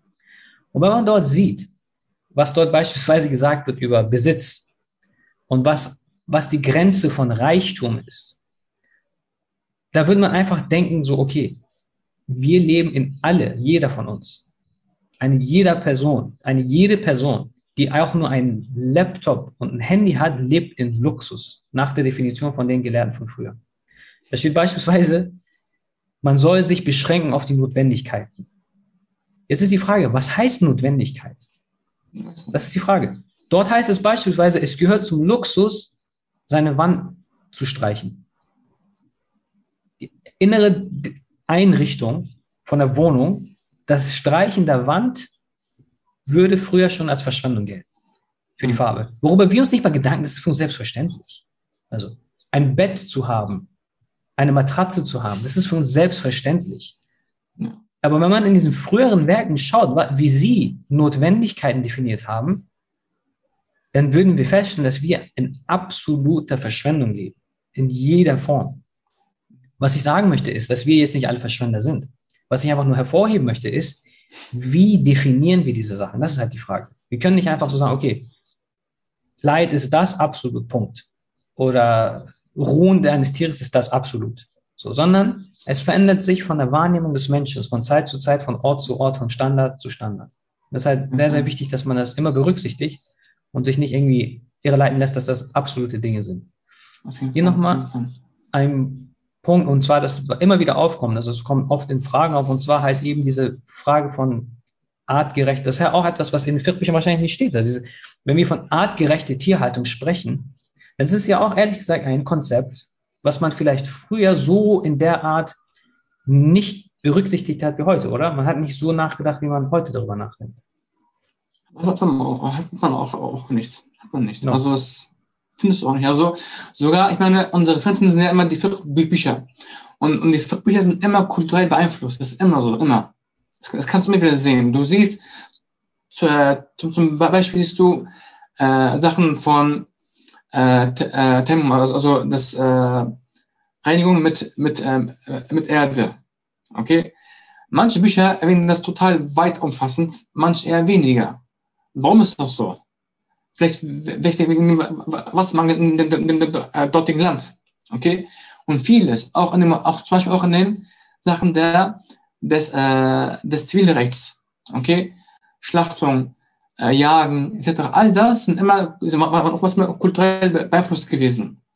Von daher, die heutige Kultur ist eh anders. Also mit welchem Recht willst du jetzt etwas für Haram erklären, wegen eines Buches von vor mehreren äh, Jahrhunderten? Also wie wird das dir, äh, die, äh, die vorstellen? Das ist gleich, wie du sagst, unsere Fachbücher erwähnen zum Beispiel den Umgang mit Wimmis, also mit äh, nicht Muslim unter muslimischer Herrschaft. Wie die behandelt wurden. Wenn es heute so wäre, das wäre purer, das wäre purer Rassismus gewesen. Die, die müssen das was tragen, die müssen so reden, die, die, die, die, die, haben alles vorgeschrieben bekommen. Okay, aber es war früher normal gewesen. Okay, die, die, die, die wurden behandelt, die heute Sklaven behandelt werden würden, aber es war für die früher ganz üblich gewesen. Und mit Tieren ist es dann noch mal ganz anders. Und von daher, unser Bild von Tierethik ist anders als das von, von den Menschen früher gewesen. Ja. Ich möchte vielleicht noch ein paar Sachen sagen, damit das nicht falsch verstanden wird. Ich verstehe, was du meinst mit kulturellen Aspekten. Man soll nicht verstehen, dass die, die, die Rechtsurteile selber, die Rechtsurteile selber kulturell beeinflusst worden sind, sondern der Umgang mit dem, was feststeht. Ja, beispielsweise, wie du das Beispiel erwähnt hast, mit, wenn man über Tayammum redet, also die Reinigung durch Erde, wenn kein Wasser vorhanden ist, das ist ja klar, das ist ja nicht kulturell beeinflusst, dass es dieses Urteil gibt, Natürlich. sondern die Art und Weise, wie wir jetzt das, wie, die, wie wir in die Details reingehen, beispielsweise. Genau. Das wird dann eben bei einigen Orten dann weiter definiert oder beziehungsweise weiter untersucht als in anderen Orten, weil das eben kulturell durch die Umstände beeinflusst worden ist. Also die Rechts, damit man das nicht falsch versteht, ich verstehe, was du sagst, aber man könnte verstehen, dass man denkt jetzt, die Rechtsurteile selber sind auf kulturelle Gegebenheiten zurückzuführen, was ja nicht immer der Fall ist. Also dass ja, da, genau. dass die Rechtsurteile werden ja abgeleitet von dem Koran und der Sunna durch das Verständnisweg der verschiedenen Rechtsgelehrten. Und das steht fest, aber dann in feinen Details, um Detailfragen, dann gibt es dann eben kulturelle Aspekte, die dann mit reinfließen können. Dass man das richtig versteht, genau. Genau. Ähm, das heißt also, bei der, bei der, wie gesagt, bei der Tierhaltung hat man jetzt nicht genau, also um das vielleicht umzudrehen, das Bild. Was wir jetzt, glaube ich, ein bisschen machen heutzutage, also ich stelle das als, ich, ich führe das erstmal kurz aus und dann will ich gerne hören, was du dazu sagst, dass diese Maßstäbe, die wir ansetzen, dass wir uns immer darüber klar sind, dass diese von, von unserem Umfeld, von unserer Zeit beeinflusst worden sind. Dass wir es immer berücksichtigen. Also, dass wenn wir heute sagen, okay, Tierrecht es ist ja nicht etwas, was absolut ist, erstmal. Und diese Gedanke Tierrecht und wie Tiere gehalten werden sollten, ist ja auch wieder auf unsere Zeit zurückzuführen, oder nicht? Das heißt, wie du schon vorhin gesagt hast, wenn wir nicht so viele Tiere konsumieren würden, dann würde es nicht zu dieser Massentierhaltung kommen und dann würde es auch nicht zu dieser äh, Massenschlachtung und so weiter kommen. Das heißt, ähm, wie weit würdest du sagen, dass wir auch darüber nachdenken sollten? Also, dass wenn wir über Halal, dass wir halt, wie sollten wir mit diesen Grenzen umgehen von Halal und Haram und von dem, was kulturell jetzt gerade Norm ist und nicht? Also, wie sollten wir das am besten unterscheiden? Dass wir da nicht den, dass wir einen Fehler begehen. Kann man dann mal deinen Sagen sogar einen Fehler begehen, dass man halt das Kulturelle zu Halal und Haram macht? Man kann Fehler begehen immer. Also, also ich würde es immer trennen. Also ich meine, ähm, das, was wir jetzt sehen heutzutage, ist wirklich, okay, jetzt der Endverbraucher, okay, der ist jetzt zum Türken der geht auch zum Araber, geht und das Fleisch kauft, okay. Was muss der jetzt prüfen? Kann sagen, okay, das, das Muslim, ich, ich traue einfach, also, also ich vertraue einfach. So, das meiste ist sowieso erstmal auf, erstmal auf Vertrauen beruht, immer wieder, immer wieder der Typ an der Kasse, der Chef, der, der, der, der Ladenbesitzer, dann, wo er das Fleisch herholt, der, der, der, äh, der, der, der Schlachter, Tierhalter, alles ist, ist, ist ein Prozess und du als Endtyp musst auf alles vertrauen. Du traust ja dem allen. So, jetzt geht es zum, zum, zum Türken. So, alle, also fast alle türkischen Geschäfte in Osnabrück holen ihr Fleisch für Geflügel, also Ente, Pute, Hähnchen, von, einer, von, von deutschen Firmen. So, das weiß keiner. Und es, es, ist das gleiche Fleisch wie vom Discounter. Es ist das gleiche Fleisch. Nur anders, äh, anders verpackt. Punkt. So. Es, es, es, äh, du traust jetzt dem Türken mehr als dem Discounter, obwohl es das gleiche Fleisch ist. Das ist eine, Sache des, äh, des äh, des, des, des Vertrauens, Antrauens. Und wenn du jetzt sagst, okay, ich will das alles wissen, dann musst du schauen, okay, das Fleisch, wie, wie, wie, äh, wo, wie, wo, wo, wo das Fleisch nun ver, verarbeitet. Ausblutung, davor Schlachtung, davor Prüfung, davor Be, äh, äh, äh, Betäubung und davor Tierhaltung und davor Tierfutter. Und dieses Tierfutter, alle Stoffe zu, zu prüfen wer, wer, wer kann das machen, außer ein Prüfer? Das, das, also, also das könnt ihr nicht machen. Weil sie gar nicht das Recht haben, dass sie das Recht haben, das alles einzusehen. Ja. Könnt ihr auch nicht. So, ja. das heißt, wenn du sagst, entweder halal oder haram, dann sage ich, musst du entscheiden. Äh, am, am Ende äh, brauchst du eine Person, der du einfach, einfach, äh, einfach Vertrauen tust. Ja. Mehr ist da nicht. Mehr kannst du nicht, tun. Und, das, das, und, und rein ethisch gesehen musst du dich fragen, okay, Massentierhaltung, Massenschlachtung, Massenausblutung etc., Massenkonsum, gut oder schlecht, wenn das schlecht, dann musst du, dann musst du wenig essen. Du kannst keine Tierhaltung was vorschreiben. Das schaffst du nicht. Das kannst du nicht und sollst du auch, äh, äh, äh, auch nicht tun. So, das heißt, du kannst für dich selbst weniger konsumieren. Und das ist auch mein, mein Appell, wenn ihr, also das ist nur meine persönliche Meinung, wenn man wirklich auf eine Verbesserung hinarbeiten will, erstens weniger Fleisch essen, das ist auch von der Sunna, okay? Und zweitens, dass wir kleinere, schwächere Schlachter, die Muslime sind, die versuchen, äh, ethischer zu handeln, zu, zu unterstützen, also, also auszuhelfen und von dort zu kaufen. Aber auch das tun wir nicht. Ein Beispiel, wir sind noch, äh, wir sind noch heute mal äh, Tiere äh, äh, einkauft zur Schlachtung, die gentechnikfrei äh, ernährt wurden. Okay? Diese Tiere am Ende wurden natürlich teurer verkauft, weil es ja teurer. So, was ist passiert? Sogar die Nicht-Muslime haben das, haben das nicht gekauft. Warum? Ist teuer. So, beispielsweise jetzt äh, sagen wir, okay, Tierhaltung muss sich, muss, äh, muss sich ändern. Massenschlachtung muss sich ändern. Okay, dann sagen wir, das Ganze wird so aufge, äh, aufge, aufgeteilt, dass wir nun eine ethische Massentierhaltung haben. Das Ganze führt zu einem teuren Preis. Okay, viel zu teuren Preis. Jetzt kaufst du das Kilo für 15 Euro zum Beispiel. Glaubst du, die kaufen das? Die kaufen das nicht. Das heißt, die Lösung, wenn es die mal gibt, kaufen wir nicht einmal, ist zu, zu, zu teuer. Wenn es sie nicht gibt, meckern wir rum. Dann geh und mach das selbst. Okay? also, also rein praktisch gesehen, also von Fiqh reden können wir alle, aber tun, handeln, tun nicht alle. Das ist ein Problem. Deswegen mein Appell an mich selbst und, und, und noch an die, die halt was Besseres wollen. Okay, wenn ihr Dinge seid, dann weniger Fleisch konsumieren, besseres Fleisch konsumieren und besser ein, äh, besseres Fleisch kaufen und auch andere auch äh, aushelfen von dort und von dort kaufen. Genau. Und ich habe heute einen Post gemacht auf Instagram. Es gibt halt Josefs Bio, heißt das, glaube ich. Mhm. Das ist ein genau. muslimischer Bruder, der stellt Bio, äh, Biofleisch her. Also er kauft, ich weiß nicht genau, wie, die, wie, die, wie der Ablauf ist bei ihm, aber man kann das alles auf seiner Webseite sehen. Mhm. Josefs Bio Halal heißt das. Josefs Bio heißt das. Mhm. Man kann auf seiner Instagram-Seite sehen, wie er das macht und man kann auf der Webseite sehen. Beispielsweise dort gibt es, es gibt die Alternative und er liefert sogar deutschlandweit. Ich genau. kenne ihn nicht persönlich, ich habe nichts mit ihm zu tun gehabt, aber ich weiß, dass es ihn gibt, ich habe von ihm gehört. Und ähm, dort gibt es halt eben die Alternative. Das heißt, wenn man das wirklich möchte, dann kann man das dort finden. Das heißt, dieses, diese Idee von ethische Massentierhaltung, die billig ist, das ist in sich widersprüchlich, könnte man sagen. Genau. genau. Das ist ein, ist sich ein Widerspruch.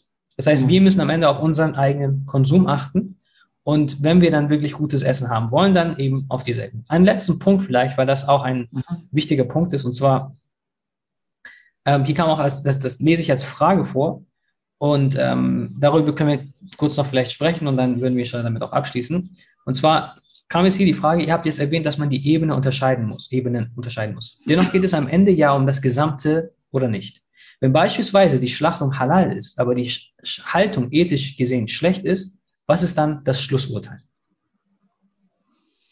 Das äh, äh, Urteil ist dann, ist dein, ist dein Gewissen. Weil Halal, Halal und Haram äh, schaut nicht auf dein Gewissen, auf dein Bild, auf dein Bild von e-, Ethik, auf dein Herz, sondern Fiqh ist eine Sache, die hergeleitet wurde von Koran und Sunnah und Qiyas und Ijma' und nicht dein Kopf und nicht, und nicht, und, und nicht, und nicht äh, dein Herz und nicht deine Gefühle. Okay? Und auch nicht dein Bild. Okay? Äh, dein Bild von Ethik. Von daher, wenn du sagst, okay, die, die, die, die Tierhaltung ist schlecht, willst du äh, äh, äh, nicht kaufen willst, dann kauf es nicht. Aber nicht sagen, es ist, es, ist, es ist jetzt haram. Weil eine Sache zu haram erklären, das braucht Expertise. Das musst du auch für Allah verantworten. Allah, Allah wird mit, mit, mit, nach jedem Wort, was aussprichst, fragen. Und wie kannst du etwas für haram erklären, was undeutlich ist? Und was für ganz klar halal erklären, was undeutlich ist. Das ist eine Verantwortung. Und wenn undeutlich vielleicht, sorry, tut mir leid. Undeutlich heißt, es ist nicht ganz klar. Also es gibt halt, genau. das ist eine Grau, Grauzone, die man als erlaubt oder nicht erlaubt, also das ist ein Spielraum. So kann man genau, das. Genau, richtig, ja. Unklar. Es tut mir leid, ich wollte das nur klären, damit nee, vielleicht klar wird. Okay. Das ist gut, das ist gut, ne? Ja. Das ist gut. Genau, und äh, in, in, in, vielen Dingen, in, in, in der, was Essen, Essen, Trinken ist immer ein Asl fi kulli shay al-ibah. Das heißt, der Ursprung an der Sache ist erstmal die Erlaubtheit. So, jetzt brauchst du gute, gute Gründe und viel Expertise, um diese Sache für Haram zu erklären. Aber wie wir schon sagten, Transport, da, davor Verarbeitung, davor Blutung, Schlachtung, Betäubung, Tierhaltung, Tierfutter, hast du alles gar nicht gesehen. Mit welchem Hack oder Recht du sagst, das, das, das, das ist Haram. Wie willst du machen? Wie? Das, das geht nicht. Und manchmal, zum Beispiel, ich gehe zum Beispiel in einen, in einen Schlachtbetrieb und sehe alles an. Ich prüfe alles. Dokumente, alles. Ich prüfe nach, ich frage nach, okay? Ich sehe, es ist nichts, was irgendwie ein, ein äh, irgendwas fragt, äh, fragt, fragwürdig ist, okay? So, ich, äh, ich gehe raus von dort, andere fragen, wie ich weiß so und so, sagen, ja, ich glaube denen nicht. Die, äh, die, die, können dich, die können dich ja verarschen. Okay. Ich sage, mit welchem Recht? Ich gehe dahin, sehe, alles ist halal-konform. Ich komme auch sagen, das ist alles haram. Wie, wie, wie geht das? Wie? Haram und Halal ist eine Sache, die von der Scharia festgelegt werden. Und wir sind keine Gesetze, dass wir das darüber einfach, einfach so urteilen können. Und von, von daher, lasst diese Dinge, das ist so ein langer Prozess, das sind tausende, äh, das sind zig Verfahren, die dort, dort, äh, dort alle, alle, äh, alle stattfinden. Wenn du die nicht siehst, dann sage ich, entweder ist oder ist nicht, aber rede nicht darüber im Sinne von Halal und Haram. Du kannst sagen, es ist ethisch, nicht ethisch, oder okay, aber Haram, lass es raus. Das ist eine Sache der Leute, die darin äh, Erfahrung haben und auch darin belesen sind. Genau. Und ähm, das ist ein sehr, sehr wichtiger Punkt. Und ähm, vielleicht noch ein, zwei paar Punkte, weil es halt wichtig Bitte. ist, weil es geht nämlich um auch die, es geht auch immer um diese Frage von Spiritualität, weil man, das kommt auch noch mit rein. Und vielleicht vorweg noch ein, zwei Fragen, damit wir noch vielleicht so diesen Punkt mit der Spiritualität und dem, dem inneren Zustand und der Herzensreinigung kommen. Und zwar kam hier nochmal die Frage, was man noch fragt, gibt es auch Bio-Halal-Fleisch? Wieso wird, und der zweite Punkt ist mir wichtig, wieso wird Halal schlechten, schlechter, nee, wieso wird vielleicht Schlachten immer als unethisch betitelt? Und ich glaube, das hast du auch wahrscheinlich schon mal gehört, oder? Dass man in Deutschland sowas ja. hört. Okay, worauf geht das zurück? Der Schlachten oder Schlachten oder, oder äh, Schlachten oder Schächten? Das Schächten, glaube ich. Schächten, also, also ohne, äh, ohne Be Be Betäubung, ne? Beispielsweise, glaube ich. Genau. Ja, ich glaube, das geht auch zu ja. Frage. Genau, okay. Als unethisch ist einfach das, äh, einfach ein anderes Bild einfach. Diese Menschen denken einfach, okay, ein Schlachten ohne, zu, äh, ohne dass der Tier davor halt äh, nicht schlafen, ist halt, es, es ist unethisch. Das ist einfach, einfach deren Bild. Warum? Keine Ahnung warum. Ich weiß nicht, warum das so ist. Aber es ist halt, die, die, deswegen ist auch ein Grund von mir, Grund, warum das auch nach Tierschutz auch so vorgeschrieben ist. Es muss betäubt werden. Und es ist halt, es ist halt äh, äh unethisch. Warum, weißt du? Weil die das ist. Es ist einfach so. Ja. Und jetzt kommen wir vielleicht noch abschließend zu diesem Frage von ähm, der Spiritualität. Also mhm. man geht davon aus, dass die Ernährung einen Zustand auf das Herz hat. Also wir sprechen jetzt auf der spirituellen Tasawwuf-Ebene. Also wenn ich sage Spiritualität, meine ich Tasawwuf. Und wenn wir Tasawwuf sagen, okay, lass uns den Begriff Tasawwuf vielleicht erstmal definieren. Wenn wir von Tasawwuf sprechen, eine einfache Definition ist es, die der Prophet Assalam gegeben hat in der Hadith Jibril, in der es heißt, dass du Allah so anbetest, als würdest du ihn sehen. Und selbst wenn du ihn nicht siehst, dann weißt du, dass er dich sieht. Das ist, was wir meinen, wenn wir Tasawwuf sagen. Also man soll nicht an Tariqa denken, man soll nicht an Bay'a denken, man soll nicht an, daran davon reden. Wenn wir sagen Tasawwuf, meinen wir die höchste Stufe der Praxis der Religion. Wie der Prophet das beschrieben hat. Das ist die Bedeutung von Tasawwuf, den wir hier jetzt, die wir hier jetzt benutzen. Wenn wir jetzt von dieser Ebene sprechen, jetzt nehmen wir mal an, jemand möchte auf der Ebene des Essens, natürlich möchte das jeder, auf, auch auf diese Dinge achten, um eben spirituell sein Herz zu reinigen. Weil Halal, wir wissen vor vielen Hadithen und auch dem Koran, dass es heißt, dass man die Ibadah machen soll und sich Halal ernähren soll. Dass der Prophet das beispielsweise Menschen über Menschen gesprochen hat, deren Einkommen haram sind, deren Essen ist haram, deren Kleidung ist haram und so weiter. Und dann macht sie Dua und dann heißt es, wie soll denn diese Dua beantwortet werden? Wie haben wir diese Dinge gehört? Mhm. Hier stellt sich die Frage, wenn wir jetzt beispielsweise sehen, okay, es gibt jetzt ein, wir gehen in den Supermarkt und wir möchten jetzt gerne Fleisch kaufen. Wir lassen jetzt bei die, die anderen Aspekte vorbei mit weniger konsumieren und so weiter. Wir lassen es einfach mal beiseite. Jemand geht und sieht in einem Supermarkt, deutschen Supermarkt, da ist ein Produkt, da steht Halal drauf. Und macht sich keine weiteren Gedanken. Sagt, okay, ich kaufe das jetzt, ich möchte das gerne essen. Nimmt das mit, geht nach Hause, isst das jetzt. Gibt es das spirituell gesehen irgendeine Wirkung auf diesen Menschen? Selbst wenn das Tier nicht gut gehalten worden ist, Massentierhaltung von mir aus, aber am Ende ist das halal gestrahlt. Mehr weiß diese Person nicht. Mhm. Also im Prinzip alles, was du isst, hat einen Einfluss äh, auf dein Herz. Alles, was isst und trinkst, alles.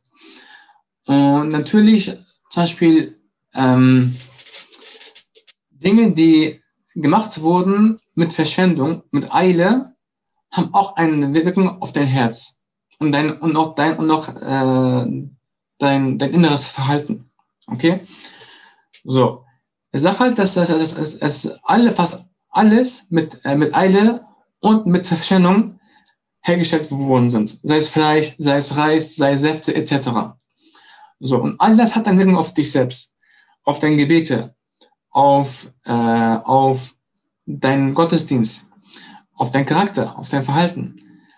Und je, sicher, je mehr du sicher gehen kannst, umso besser ist es.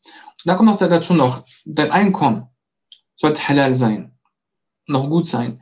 Dann, wie du es auch einkaufst, zum Beispiel, wo du es einkaufst, wie du es isst, zu, davon, davon auch zubereitest.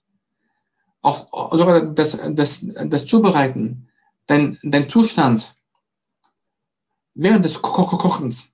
Wie ist dieser Zustand? Dann die Absicht, mit, mit, mit dem du isst. Die Menge, die, die du isst. All das sind, sind, Faktoren, die dich extrem viel beeinflussen. Die selbst auch noch in den Gottesdiensten. Von, von, von daher es ist es umso besser, je sicher du gehen kannst und noch so, umso ähm, äh, gewissenhafter du isst. Deine Absichten, die Zubereitung, dein Einkommen, all das hat, hat große Einflüsse. Deswegen auch, bevor wir überhaupt von Halal Fleisch reden, müssen reden, wie wir das Fleisch überhaupt äh, herstellen, äh, äh, kochen und davor das, unser Geld auch überhaupt erstmal her, äh, herbekommen. Das sind alles wichtige äh, Punkte zu erwähnen. Genau. Und jetzt wegen dem, dem, dem, dem, dem Siegel an sich. Na klar, die, die Siegel, das Halal-Siegel ist äh, deutschem Recht gar nicht geschützt. Also es ist ein totales, ein totales, äh, ein Risiko, das das zu kaufen. Alle können halt Logo drauf machen. Das juckt niemanden. Deswegen, auf ein Logo selbst würde ich auf keinen Fall trauen, sondern nur die Herkunft oder den, den Verkäufer selbst, den Schlachter selbst. Okay? Also ein, ein entdeckte Bezugsperson. Okay? Aber ein, ein, ein Logo selbst würde ich nicht trauen. Außer es hat äh, einen Hinweis auf die Herkunft der Herstellung, dann okay. Aber ansonsten nicht, ja. Das ist okay. äh, ungefähr kurz gefasst, was ich war. Okay, das waren aber bis um noch, weil es könnte jetzt sein, dass einige jetzt davon, was du jetzt erwähnt hast, was ja eigentlich die höheren Stufen des Tasawuf sind, dass man da vielleicht ein bisschen eingeschüchtert werden könnte. So, also das ist, da, wie können wir vielleicht das so darstellen? Das ist jetzt die höhere Stufen, wenn man von Tasawuf spricht. Das heißt, wenn man auf wirklich alle, alles achtet und wirklich vorsichtig ist mit dem, wie man Geld verdient, wie man äh, Essen herstellt, wo man das kauft und so weiter. Dass man wirklich sehr vorsichtig ist. So, das sind aber die höheren Stufen, wenn man von Tasawuf spricht. So. Mhm. Gehen wir mal von der Allgemeinheit aus. So, ich möchte jetzt vielleicht das Gegenteil dazu darstellen und ich will wissen, ob du dazu stimmst oder nicht.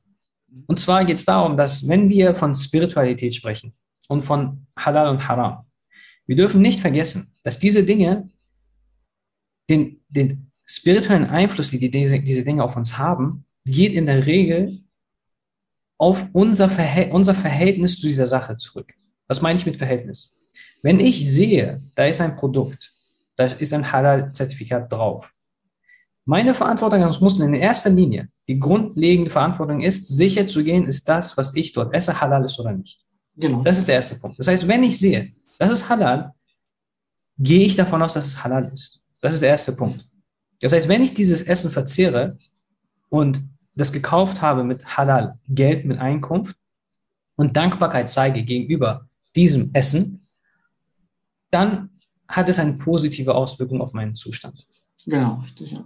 Das heißt, wir müssen nicht jetzt sagen, okay, die, die positive Zustand oder das positive Einfluss des Essens kommt erst dann, wenn ich wirklich jeden einzelnen Punkt weiß oder alles nachverfolgt habe und sowas. Nein, weil das kann, das Gefährliche ist, diese Dinge können zu Waswasser führen, können zu Einflüsterungen führen. Und wenn das passiert, ist das eigentlich, dann hat man eigentlich Shaitan in die Karten gespielt. Weil man dann eigentlich sich selber blockiert und sich selber in Situationen bringt, die sehr gefährlich sein können für die Religion. Weil was der Shaitan macht, ist nicht eine Person von heute auf morgen in das Übel zu bringen, sondern über Jahre hinweg. Mhm. Immer ja. kleine Schritte, immer kleine, kleine Schritte. Und dann, mhm. ehe man sich versieht, ist man plötzlich in ein ganz tiefes Loch gefallen, ohne dass man es gemerkt hat. So. Ja. Deswegen wollte ich einfach nur, ich verstehe, was du sagst, Harmonie, und ich bin noch, stimme dem auch zu. Aber dieser Umgang setzt voraus, dass man bewusst ist, dass man halt wirklich sich geschützt vor Waswas und Einflüsterung. Das heißt, um einfach vielleicht nur die zwei Spektren darzustellen, sagen wir, okay, einmal das, was Hamudi dargestellt hat, mit vorsichtig sein weil diese Dinge Einfluss auf unser Leben haben? Ja.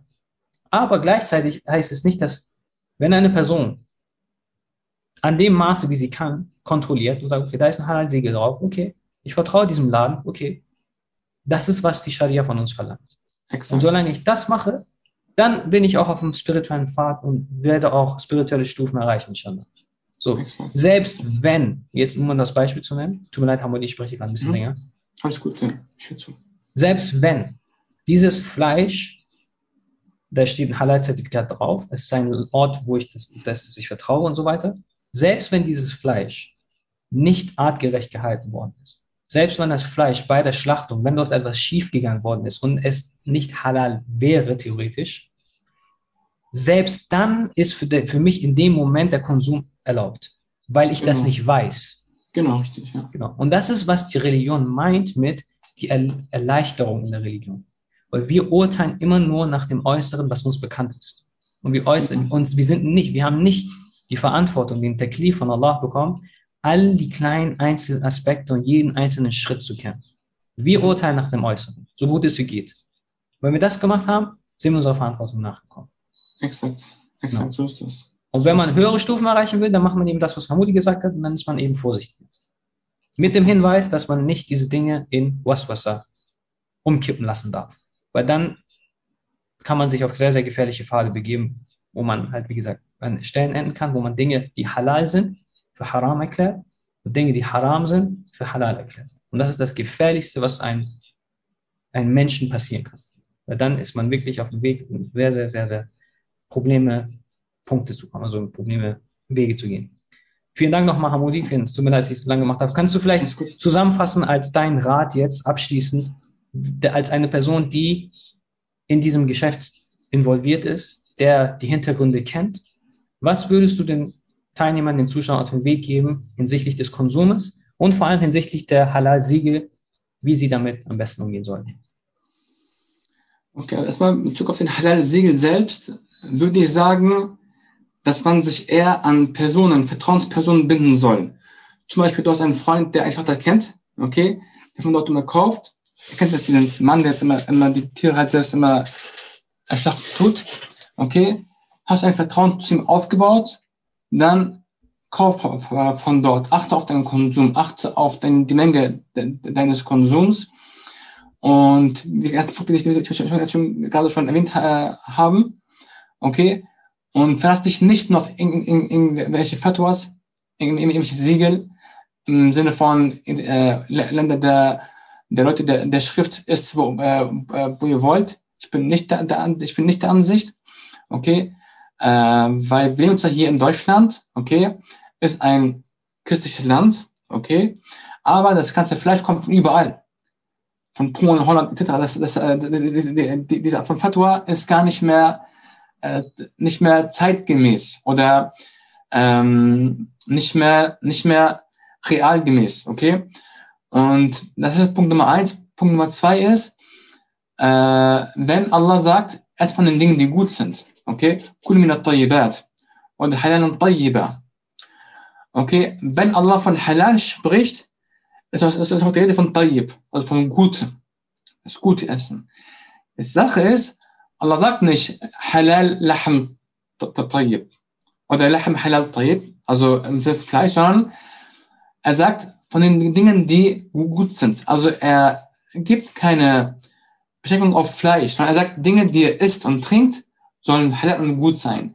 Heißt, dem Fleisch auch Reis, auch Kartoffeln, Brot, alles, was du isst, was du kaufst, was du ver, ver, ver, verzehrst, okay, mach es gut, in guten Mengen, in guten Proportionen, in, äh, gemäß der Sunna, mit einer Ethik, mit, mit, mit einem Zustand, okay, acht auf die, äh, acht auf die Sunna, auf deine Absichten und nicht nur auf äh, Fleisch beschränken, weil wir sind mal so, die sagen, okay, Fleisch muss gut, aber der Rest ist egal, der Rest, Rest essen wir uns voll. Okay, wir essen noch um 12 Uhr nachts Reis mit Fahrstelle, Biryani und dann geht schlafen. Das ist das, das ist das ungesund. Okay? Aber sagt, esst von Dingen, die, die halal und, äh, und, und, also, und äh, die äh, gut sind. Und dazu gehört, also wenn du was isst, was, was gut ist, das davon muss auch gut gewesen sein. Das Herstellen, das Einkaufen, das äh, Einkommen, all das sind Dinge, auf die wir achten müssen. Und Punkt Nummer drei, das ist der letzte Punkt, äh, im Prinzip, wir können nicht viel gegen die heutige Wirtschaft tun. Okay? Das ist, das ist äh, äh, weder, in, weder in unserer Hand noch in unserer Verantwortung. Aber was wir tun können ist, äh, bewusst zu essen. Du bist, was du isst. Achte auf das, was du isst.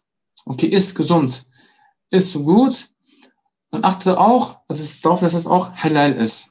Also Vertrauenspersonen, äh, Ver, äh, Vertrauensbezüge äh, herzustellen. Und das ist, was du machen äh, kannst, falls du auch willst, machen sollst. Genau, das wäre, so mein Abschlusswort. Vielen Dank. Danke dir, Sakmona Khairan. Danke nochmal, dass du die Zeit genommen hast. Und es ist auf jeden Fall ein wichtiges Thema. Darüber muss man natürlich viel mehr noch reden, sprechen, nachdenken. Und inshallah werde es vielleicht noch in Zukunft weitere Sitzungen dazu geben, falls es Interesse gibt. Und wir werden inshallah vielleicht in Zukunft, wenn äh, es sind geplant einige Sachen für die Webseite, ein Blog und so weiter, da werden, inshallah, werden wir noch weiter auf diese Themen eingehen und da werden wir auf jeden Fall unseren Experten Hamudi dazu fragen. Vielen Dank nochmal, Hamudi, dass du die Zeit genommen hast. Okay, inshallah, war das nützlich für uns alle. Inshallah möge Allah diese Sitzung segnen und nützlich für uns machen und möge auch uns unser Einkommen, unser Essen, unser Verhalten, unser Zustand verbessern und dass wir mit diesen Dingen einfach lernen, bewusster zu werden und inshallah ihm dadurch näher zu kommen und dass er uns schützt, vor allem vor die Waswasser von dem Shaitan, dass er uns in Wege und Pfade führt, die uns von ihm entfernen und von denen wir meinen, dass sie uns näher bringen. Und dafür müssen wir uns heutzutage sehr schützen. Vielen Dank nochmal, sag mal nachher dann. Vielen Dank nochmal an alle.